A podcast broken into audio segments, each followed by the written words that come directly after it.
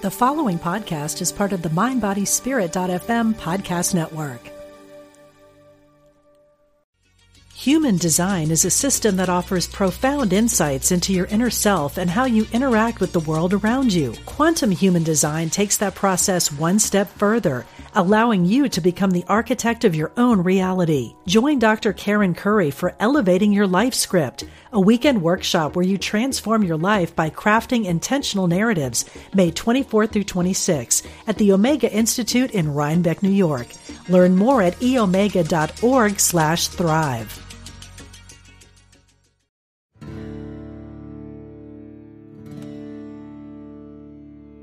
Welcome to Spirit Matters, where we explore matters of the spirit with leading experts from across the spiritual spectrum, all designed to enrich and enlarge your wisdom, deepen your joy and peace, and awaken your inner connection to the divine.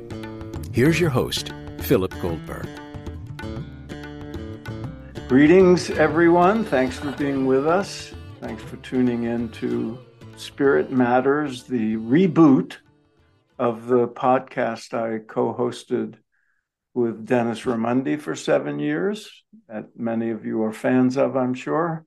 And that archive, by the way, still lives on. So if you're unfamiliar with the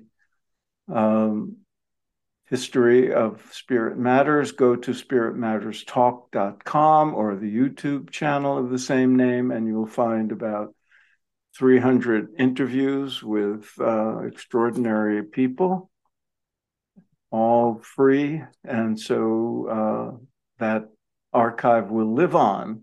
In this new version, we will be continuing the legacy of conversations with a diverse range of spiritual teachers and leaders to help you along your own spiritual path. And today I'm delighted to have with us Gayatri Naraine. She is a spiritual educator, writer, and speaker, a senior teacher of the Brahma Kumaris World Spiritual University, a longtime practitioner of Raj Yoga meditation, and since 1980. The representative of the Brahma Kumaris at the United Nations in New York. Her current focus is on the UN Sustainable Development Goals. Welcome, Gayatri.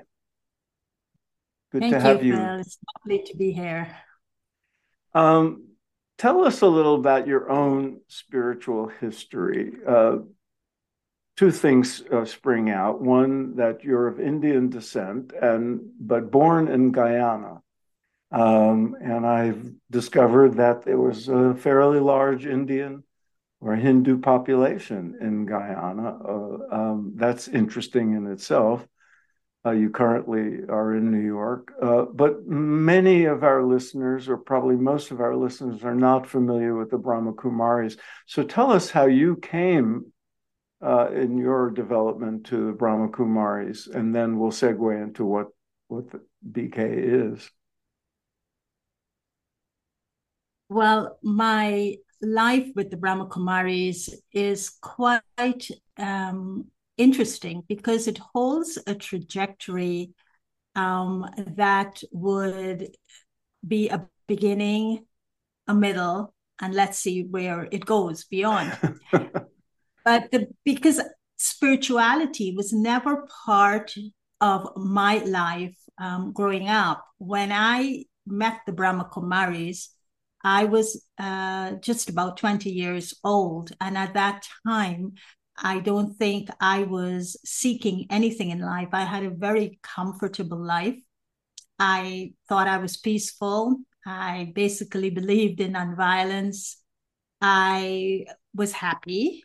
And I was content. I never felt I needed more. Perhaps that attributes to my non-ambitious nature. I never go in pursuit of something. And so when the sister, actually, she, her name is Sister Jayanti, and she was stationed in the UK, London. It was the year 1975 when the UN had declared that year as the International Year of Women. So one of the Hindu priests in Guyana was visiting England, where his son, I think, lived, and he created what was called a Hindu temple. And he was there, running that temple with his son and would make periodic visits. And he invited Sister Jayanti to speak. And then he said to her, why don't you come to Guyana and talk to the women there and create in them an interest of leadership that was going to be connected to more their spirit of leadership, more of something they have to offer, but perhaps doesn't know how to offer it, because leadership was very, and still is, positional. But is there another way of looking at leadership? So she came, she accepted the invitation and she came. That priest was very close to my parents. And so when it was time to meet her and greet her and bring her from the airport to Georgetown, he called on my mother to do that. So my mother went very early in the morning at 4 a.m. and she met with Sister Jayanti, brought her to our home, which was central Georgetown. But something interesting happened when Sister Jayanti entered our household. She entered at 4 or so in the morning. She was sitting there with my parents, my mother and father. Everybody else was sleeping because nobody wakes up at 4 in my household anyway during those days. And then there was a phone call that came through. And the phone call was not such a nice call, because my aunt called to say that my cousin just had a road accident and basically left the body. Mm-hmm. And so we were getting this news. At the time, this spiritual sister was in our home.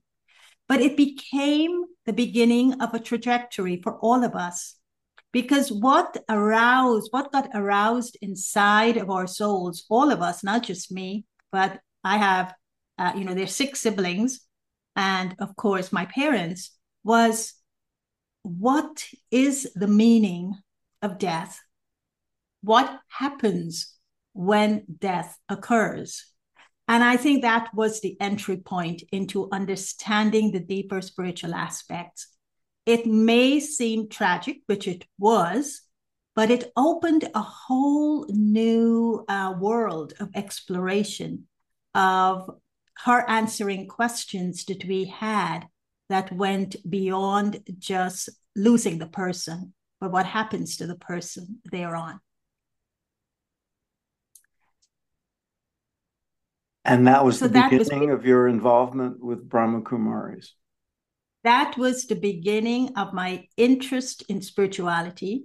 Mm-hmm. And that interest got connected to the Brahma Kumaris, because the one who was answering my questions was a member of the Brahma Kumaris.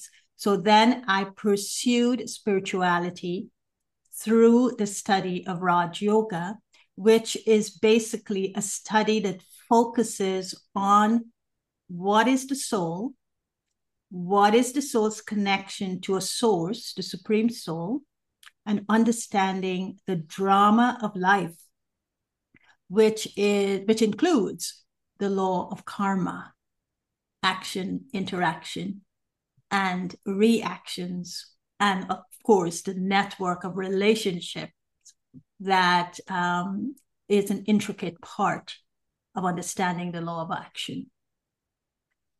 Now, when you say Raj Yoga and some concepts like karma, people think, well, that's standard Hinduism. So tell us about the Brahma Kumaris in particular. And I would think that scholars would call the Brahma Kumaris in the category of a new religious movement or a new religion or something like that, because relatively recent development. Tell us about it and how it fits in the diversity of India's spiritual landscape. Of course, Raj Yoga is very much a term used particularly in the Gita, which is a Hindu scripture, and it really specifies a conversation between God and a human being on the battlefield of fighting, of violence, and then teaching this human being how to gain victory. So many people put Raj Yoga within the context of the Gita, and of course Raj Yoga within the context of how it was introduced in the West, you know, and the whole life of Yogananda. And as I am talking to you, Yogananda is very much Vivekananda prior to him, whose book Raj Yoga was still a very important text. That's right. But I think Yogananda is the one that made it really popular, mm-hmm. I suppose, like mm-hmm. the Beatles made meditation popular. And so I feel that within the landscape of how the Brahma Kumaris would like to see themselves and would like others to see them is the landscape of spirituality. And that's why we were called a spiritual university, not academic, but a university of lifelong learning, and therefore a university of life.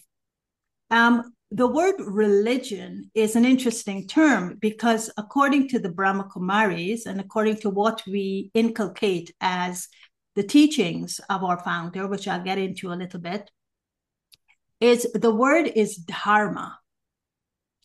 And dharma is not an organized religion.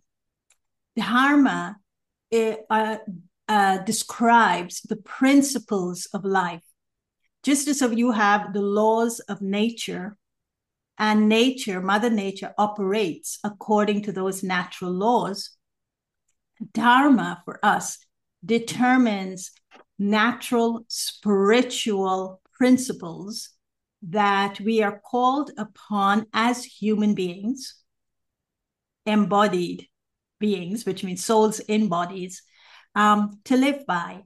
And when these principles get violated, then they lead to the things that we are facing, the crisis of life and all the other areas of life that rather than bring us peace, happiness, joy, and the things that are intrinsic to the soul, to life. We went against those things. And so we are living in the domain of sorrow. We're living, as it says, in a cottage, a trapped cottage of sorrow. And of course, that's another part of the dharma that we have to face. One is the dharma of the natural laws or the natural principles of life. And when those principles are violated, what is left of human life, and what is it that human life is all about, and what is it we human beings have to face? Now, within the understanding of dharma, we have, it's like a key. It's like the soul opens up itself to an understanding. It's like you turn a key in the understanding of the soul to say, if I understand dharma as principles of life, then it gives me a freedom to change the direction of my own life. And if I can do that, then I can participate in life in a way that I'm determining a destination or a destiny that I would like to have. And this is what, for us, Raj Yoga is all about. It's turning that key in our awareness, connected to the dharmas that God violated and to the intrinsic ones we have to return to, and then to choose a way of living that would take us to where we want to go, to walk a path that, in a way, we have choices on this path. And so we don't become a victim of any sense of a religion, because how religion is interpreted in many instances, it's dogma. It is something that you get trapped by. It is something that doesn't open up vistas to see things differently.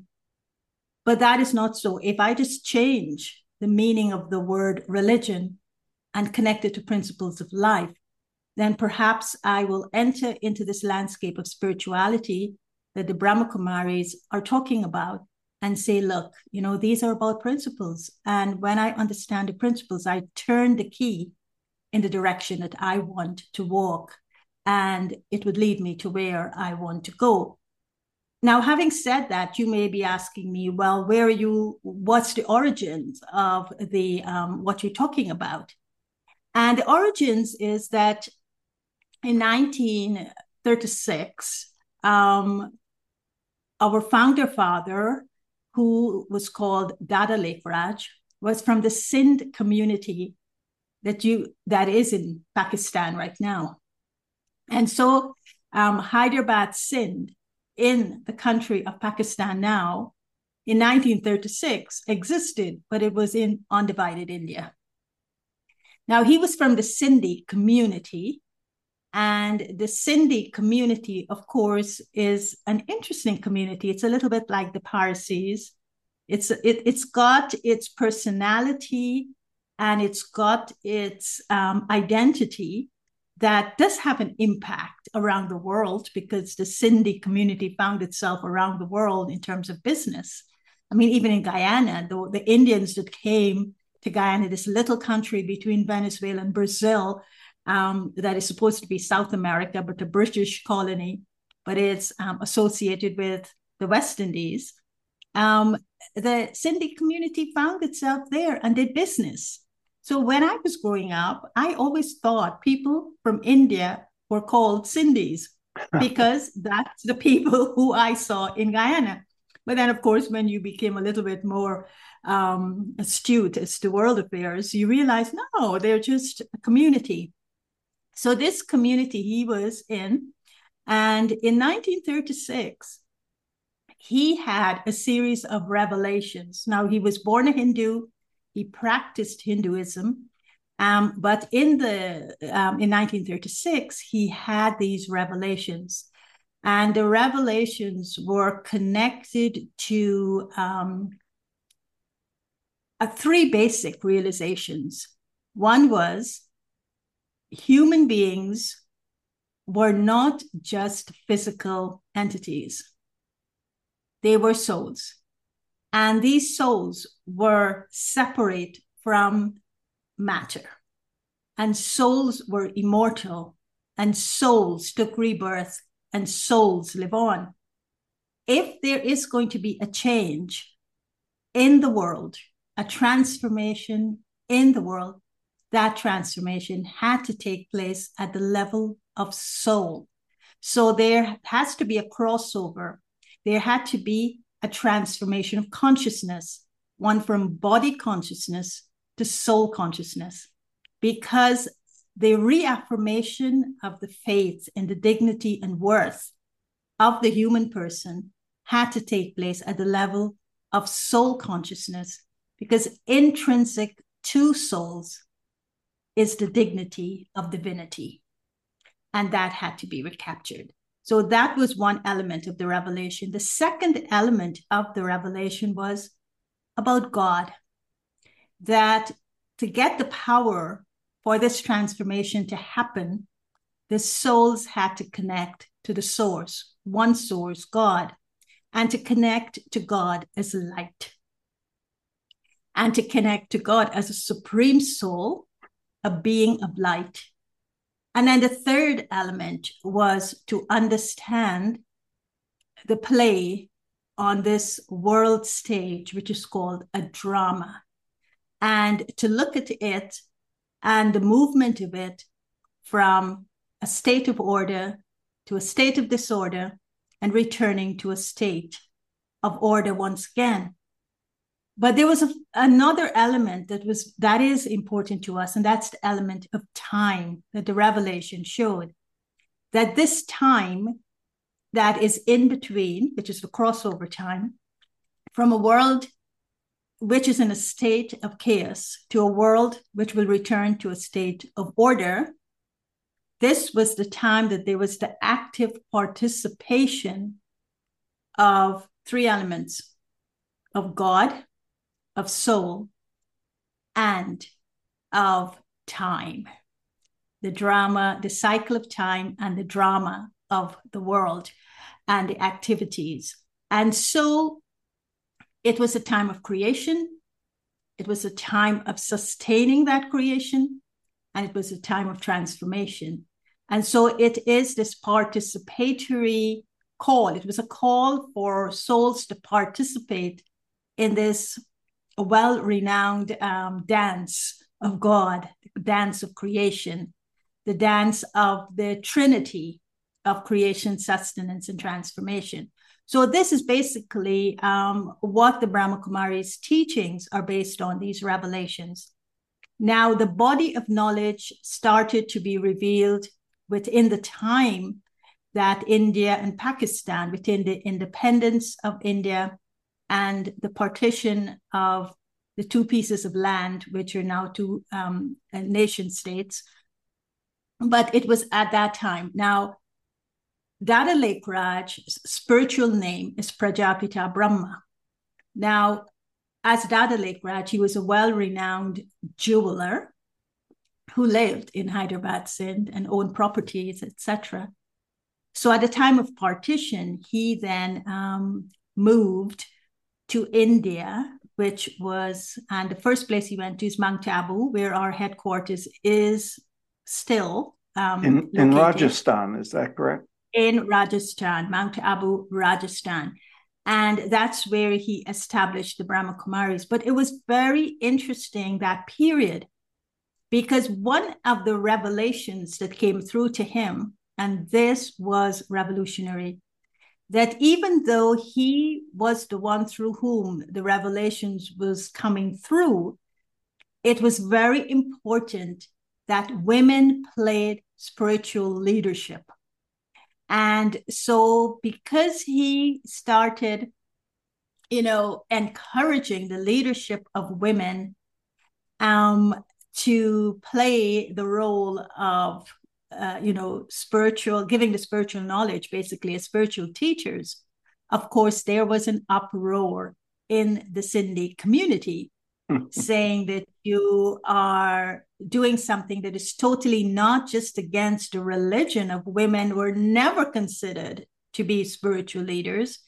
They had a place, and that was in the home, to bear children and to take care of the home. So how can you now make them something other than that? But secondly, how can you not only go against religion, but you go against the social norms and the cultural norms of how women should see themselves. And I thought that was actually revolutionary, what he was doing. But he took a position, he took that stand, and he never, ever looked back, even though he had a lot of challenges from his own community, which was the Sindhi community. But that is part of the Brahma Kumaris that I think is very unique, and it's very timely. You're talking about timely. What happened in 1936 in today's world, I think, is very timely. Because if you look at it and you look at the role of women, it's like half the population, the potential is being suppressed. And so how do you expect a world to be transformed if you suppress half of the world's potential? And I think with the practice of Raj Yoga meditation, which is basically Raja is supreme, Raja is royal, Yoga is connection, and that is any soul can have a connection directly to the source without going through any medium. It's a direct connection that is taught here in terms of Raj Yoga, with, of course, the revelations being the teachings of how to do it. Human design is a system that offers profound insights into your inner self and how you interact with the world around you. Quantum human design takes that process one step further, allowing you to become the architect of your own reality. Join Dr. Karen Curry for Elevating Your Life Script, a weekend workshop where you transform your life by crafting intentional narratives, May 24 through 26 at the Omega Institute in Rhinebeck, New York. Learn more at eomega.org/thrive.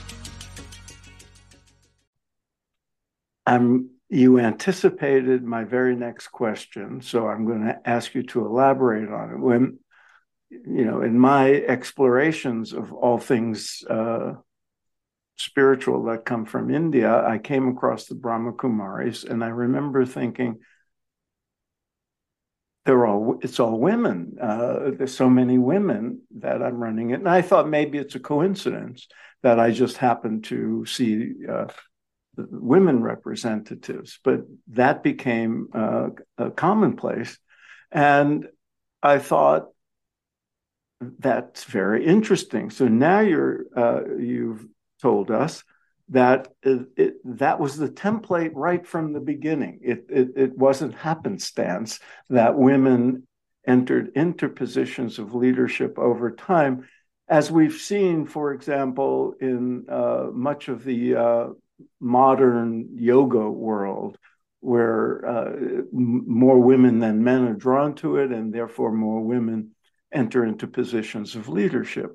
But this was a template that was established by the male founder, which is interesting, and at a time long before what we think of as the women's liberation movement and feminism, long before the emergence of women in leadership positions in institutions in the West, and in a culture that was even more conservative with respect to women's roles than America was at the time, 30s, 40s, 50s.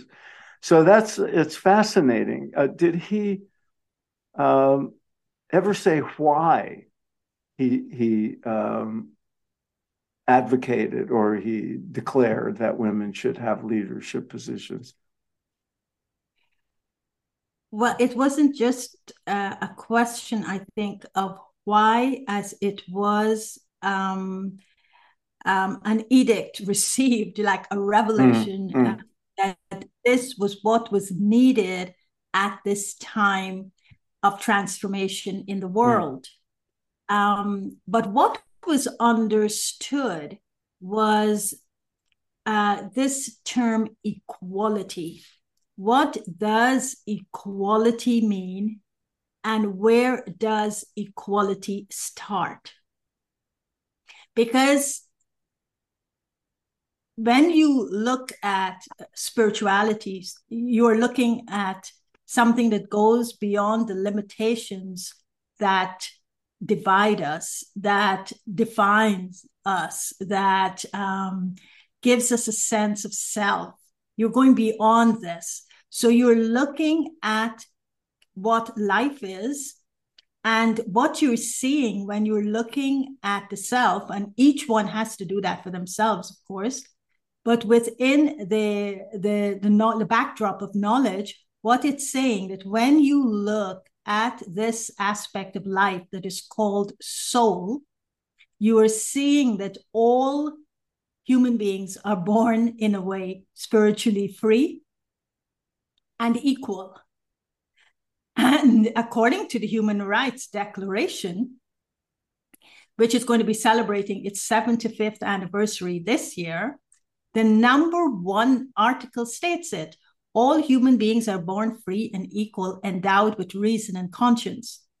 So when you're looking at soul consciousness, that's what you're seeing. So equality and freedom, actually, we're born with that. But the aspect of why women was that when women realized this, because they had this part of them have been suppressed for such a long time, when it gets released, when it's unleashed, what comes with it is a loving kindness and compassion. Because that part of the soul, which is called like the feminine quality of the soul, that was not given expression in the way that would bring about the things that were required for the world to transform. And so you put life in the hands of a woman, and you would see the way that she would look at things would perhaps be a little bit different than the way a man would look at things.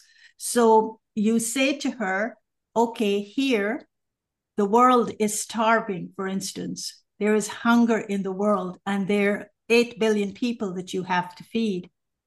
The tendency of this loving care and compassion will be, okay, you know, how can I feed everyone with what exists? So there is this element that was needed that women had a natural tendency to, but was suppressed only to the household and not to looking at the world with that vision. But the other thing about women was that it was connected to the power of God. And I know that you have done a lot of study in the philosophy of India. So you would relate to this word, and it is called Shiv Shakti. Now, Shiv is supposed to be, a form of God, and that's what we call God, you know, the form of Shiva. Shiva is the source, the one without an image. It's the supreme soul, and that's why you have a lingam for Shiva, the Shiva lingam. It is shown as a formless being, so the soul. But the power that comes from Shiva is Shakti. Now, Shakti is a feminine form of that power. So putting women as spiritual leaders, they will, when that Shakti will elevate their awareness to being the instruments that God could play the mother through. And what the world needed now, as one of our elders would say, Dadi Janki, the world doesn't need leaders. The world needs mothers.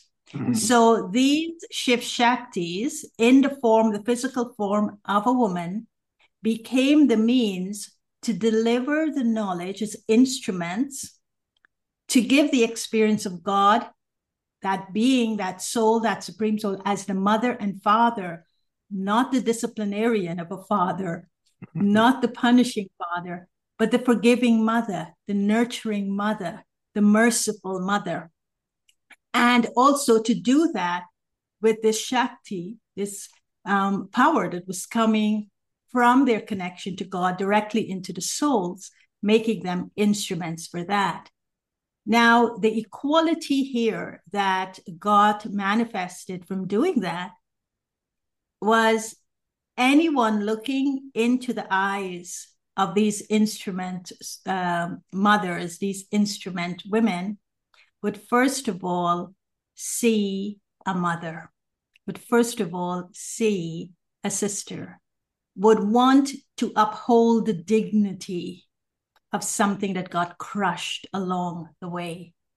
And so they would want to protect. It would open up in them experiences of standing on higher ground, of being elevated in the way. So that equality of vision, of seeing the other as a legitimate other, as seeing the other with a vision of love and respect, of seeing the others with that dignity, is what women as spiritual leaders will bring back to the world. Now, having said that, it doesn't mean that men can't do it.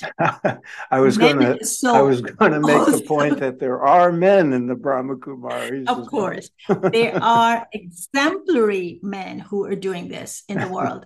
But men have always been given that role and have been recognized for that role. So I suppose what was required to rebalance the equation was to reinforce the role of women so that the balance could be reinstated. Just to be clear to the listeners, in the membership of Brahma Kumaris, are plenty of men. It's not just a women's organization. Male students, Absolutely. Male partners, and so forth. You've also hinted at the reason for one thing I've noticed about the Brahma Kumaris, which is an orientation towards service and to social activism and transformation of not just the individual, but of the collective. You are involved with the Brahma Kumaris programs with the United Nations. Tell us about that. Why the UN? How that started? What the programs are trying to accomplish? Well, back in the early 80s, when I came to the United States in 1978, and one of the things that happened, there was a box of files. And I went through the box of files and I found an application which was unfinished in this box. And the application was to become affiliated to the UN. So I pulled out the application and I completed it and I took it in, talking about the law of karma. Whatever actions you do, you tend to get the consequence of it. So I did the action of taking the completing the application and taking the application into the UN. And it was to become affiliated to the department. Then it was called the Department of Public Information. So when I took that application in, and in those days, the security was much, much less. Imagine 1978, 79. Very less security. A few months later, we got a reply saying that we were accepted as a non-governmental organization to the UN. Now, once it came through that you were accepted, at that point, then you had to name a representative. And of course, there's always this default position. And that default position was, you become the representative because you have done this application. And it was the beginning of a relationship with the UN that required from us deep reflection. And you just asked the question, you know, why did you become affiliated to the UN? And I think of course, it evolved over the years, but one of the main reasons we became affiliated to the UN that I discovered in those early years was to redefine this meaning of peace. The UN stands for peace, but was peace just an absence of war? What was peace really from a spiritual perspective? And where did peace come from? And so that had been the inquiry we always were in with the United Nations. So we started off in this relationship of looking at peace more as a state of being rather than just an absence of war. And that is why the symbol today at the UN with the gun tied in a knot, you know, the barrel of the gun tied in a knot, it's a universal symbol of nonviolence. And so it was, you know, the slogan on that by Kofi Annan is ask not for victory, but ask for peace. And so for us, you had to redefine the meaning of peace by looking at a change that was required in the awareness of the human beings, in the awareness of the human soul. So that was our message. And that was what we brought to everything we did at the UN. Now, being a member of the Department of Public Information, that was required was for us to disseminate what the UN was doing in their international years, what the UN was doing in terms of their programs, to attend briefings, to understand what the UN stood for in relation to the people you are representing, because non-governmental organization means you are representing people on the field. And you're taking back the message of the UN to them, and you're taking back their concerns to the UN. And that was fine. But then another element that we discovered was that why we were accepted by the UN were for two reasons. the UN was looking for more organizations that were headquartered in that time was called developing countries. So we were headquartered in India. And secondly, they were looking for organizations whose heads were women. They were looking to, profile more organizations with women leadership. And as you said, we have both men and women, but the administrative heads, the spiritual heads are women. And so that was another factor. So obviously we got very involved in women programs. And today we actually have a program that's called the Shiv Shakti Leadership, in which we are encouraging the power of women, but from a spiritual base. But then over the years, we also became very much involved in a consultative status with the UN. And that means we upgraded our affiliation with them and became part of the Economic and Social Council. And that means that we got more involved in looking at their policies, more involved in doing oral statements and written statements and looking at language in documents, but also looking at how people on the field could take benefit from what the UN was actually doing, because sometimes what the UN does stays at the level of a policy and outside of the government doesn't reach the people. And that is why non-governmental organizations affiliated to the UN, our role is to make sure people know what the UN is doing. Our seva at the UN is not just to say here, this is what the UN is doing in terms of a program for you, but we integrate our spiritual expertise in however we are serving people on the field in relation to what the UN has done.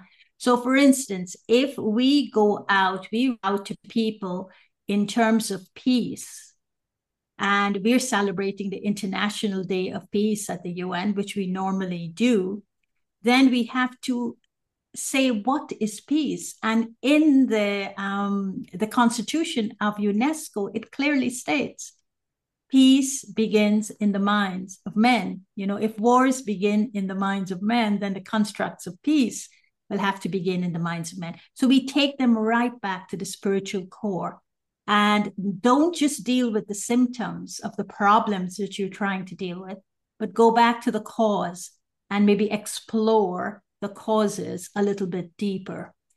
If we're talking about Human Rights Declaration, we use the tenet that all human beings are born free and equal, endowed with reason and conscience. Understand that in relation to your rights and claim those rights, but they're not just there for you to take without a responsibility. With every right comes a responsibility. So we kind of balance it in that way.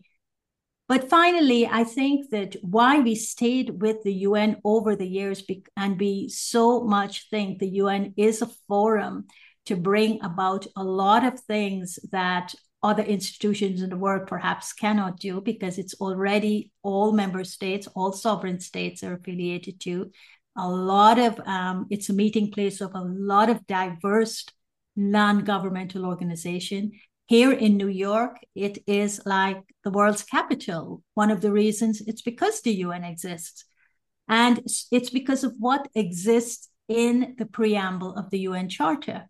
And what the UN stands for is not just peace and succeeding and saving succeeding generations from the scourge of wars, but the UN also stands for reaffirming faith in the dignity and worth of the human person, as well as the fundamental human rights. And so that, for me, is really the point of the UN. It is to reaffirm the dignity and worth of the human person. And that cannot happen without looking at the spiritual identity of all human beings, because that's where the equality stands. That's where the rights emerge from. That's where the dignity is embedded. And if we don't look at the spiritual meaning of life, then we just can't do it within a secular world. And so working with the Sustainable Development Goals now, which is my focus at the UN, is not just working with the goals and the targets. That is very much results oriented. But to look at the agenda itself that stands for universality, and it stands for transformation, and it is within the tenet of leaving no one behind. What does this mean within the context of the results that you want to attain through the goals and targets? Because if you don't work with the seed and the roots of the tree, the branches and the leaves would not be nurtured in the right way. And it's just a matter of time for them to wither and dry up again. And, the people's lives are not being enriched, and the people are not being given the dignity that is deserving for them, or their dignity is not being facilitated by the process that is being offered through the Sustainable Development Goals agenda. So that's where we stay when we serve at the UN. You may say, but that sounds hard. Well, working within a technical, legal, and political institution like the UN, there are always cracks that the light would come through. The Leonard Cohen song. There's always a crack there that the light would come through. So we keep looking for the cracks, and we keep making sure the cracks get bigger so that more light can. Shakti energy opening cracks. One of the articles that are mentioned in your publications, in your particular authored publications, is called The Spiritual Dimensions of Climate Change. This is on everybody's minds now. We're recording this at the beginning of 2023. There's been environmental disasters linked to climate change in the news, and it's an urgent situation. How do you understand the spiritual dimensions of climate change and our responsibilities as individuals? Well, earlier when I was talking about the revelations that the Founder Father had, one was, of course, the source, God. The second was understanding the self, the soul. But the third was understanding Mother Nature and our relationship with Mother Nature. And to understand climate change and to understand my relationship with Mother Nature. And the first relationship I actually have, many people say the soul's first relationship is with the mother, in the womb of the mother, when the soul enters the womb, etc. But actually, the soul's first relationship is with its body. And the body is on loan from Mother Nature. So if I were to understand climate change, and I were to understand why not to violate the laws of nature, I may not get it if I look at what's in it for me. Nature provides for everyone's needs, but not for everyone's greed, and all those beautiful things when it comes to why we should protect and change our habits and behaviors in relation to nature. I think it would be too broad a lens to look at it, because then I would say, well, that's the government's, that's the environmentalists, that's the institutions, the corporations, they should take care of it. Why me? But if I understand it from the relationship of I, the soul, with my body, and this body was given to me by nature, then maybe I would look at the difference that I can make as an individual. And I think that's where it's got to start from. And I think that's where they say education is pivotal. And so if the education starts at the level of what is my responsibility in terms of my relationship to Mother Nature, then it would have a deeper impact on the individual to make the changes in their habits and in their behaviors in relation to their own bodies, and then in relation to the way they operate in the wider context of the damage that is being done, such as, lessening their carbon footprint as they live their lives. Now, the way that's the seed of what we bring to the UN. But we also talk about climate change depends on a change in consciousness. So we put it within the language that is acceptable in these forum. And the consciousness that I have will determine the change that I want to make. And so if I have a consciousness of understanding that the disaster that we are looking at, or the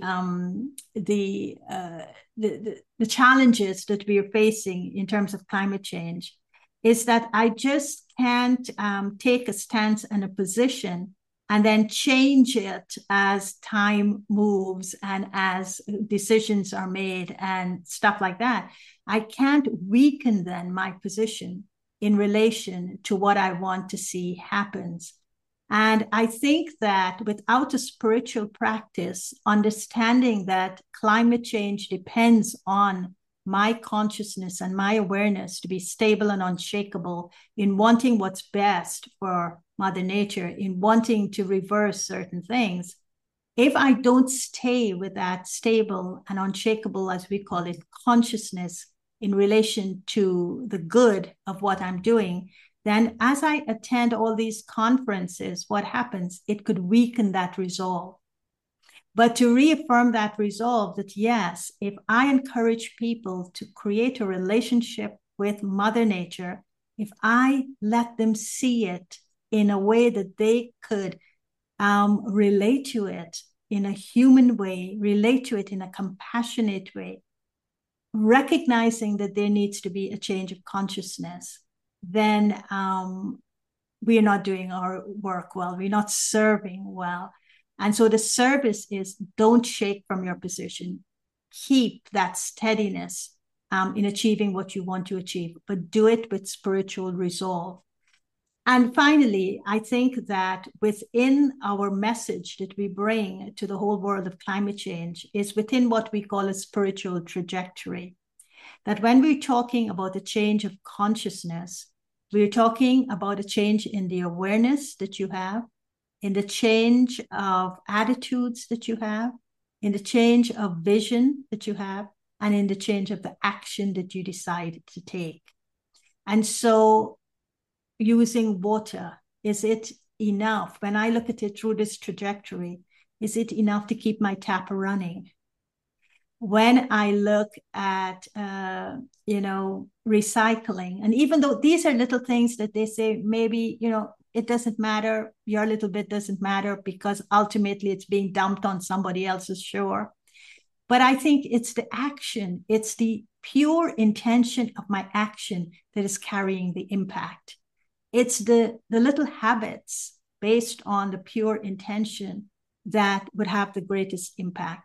So I think this is the consciousness I should have. Don't let it be weakened by what corporations or the media or whatever is saying to me, but keep doing consistently something that is determining my relationship and is strengthening my action and is moving me and others and the general impact in a way that would benefit this horrible situation that we are facing collectively that is called climate change. And I think that if we're going to say education is the way out, then children from a very young age have got to be taught about their relationship with their bodies, because that's the first connection with Mother Nature. Gayatri, we only have a couple of minutes. Perhaps you could leave our audience with some information about the Brahma Kumaris and how they can learn more about them. You have a lot on the Brahma Kumari website about spiritual practices for individuals under the rubric of Raj Yoga. Give us some concluding words and point people in the direction of finding out more. Well, let me do my concluding words by first of all saying thank you to you, Phil, for having me and having me talk about the Brahma Kumaris. The message I would leave with all of you today is to reaffirm your own dignity and worth. Remember that you have a choice, and the choice is how I want to see myself in this world and how I want to bring about a change is going to be dependent on how I see myself in the world. How I see myself is the way I'm going to see others. So if I see myself with dignity and worth from a spiritual perspective, I will also look at others through the lens of that dignity and worth. And I would want to uphold that in others. And I would also want to uphold it in Mother Nature. The Brahma Kumaris teach us ways of how to do this. And so if you want to know more about the Brahma Kumaris, visit us on our website at www.brahmakumaris.org. And that will give you information on what we're teaching, how we're serving, and also where we're located around the world. And we're located in about 110 countries. Very good. Thank you very much, Gayatri, for being with us. And now I will say goodbye to our listeners with some self-serving information. Listeners, thank you so much for being with us. Please subscribe to the podcast. Tell your friends about Spirit Matters. Check me out at my website, philipgoldberg.com. Read my books, subscribe to my mailing list, and please send me your suggestions of people we can interview. Let us know what questions you'd like us to raise with our guests, and tune in next time and subscribe so you don't miss a show. Thanks again. Thank you, Gayatri. Thank you, listeners. See you next time.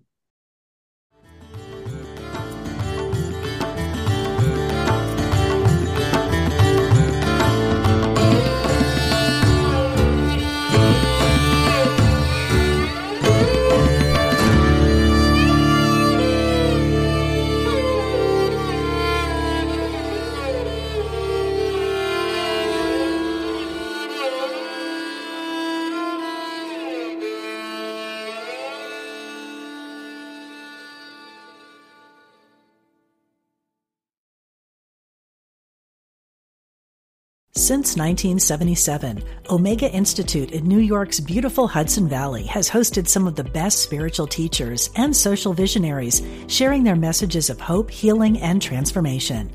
On the Dropping In podcast, hosted by Emmy Award-winning producer Callie Alpert, you will enjoy in-depth interviews and conversations with people like Pema Chodron, Jack Kornfield, John Kabat-Zinn, and many others on the MindBodySpirit.fm podcast network. Also, check out the video series on Spotify.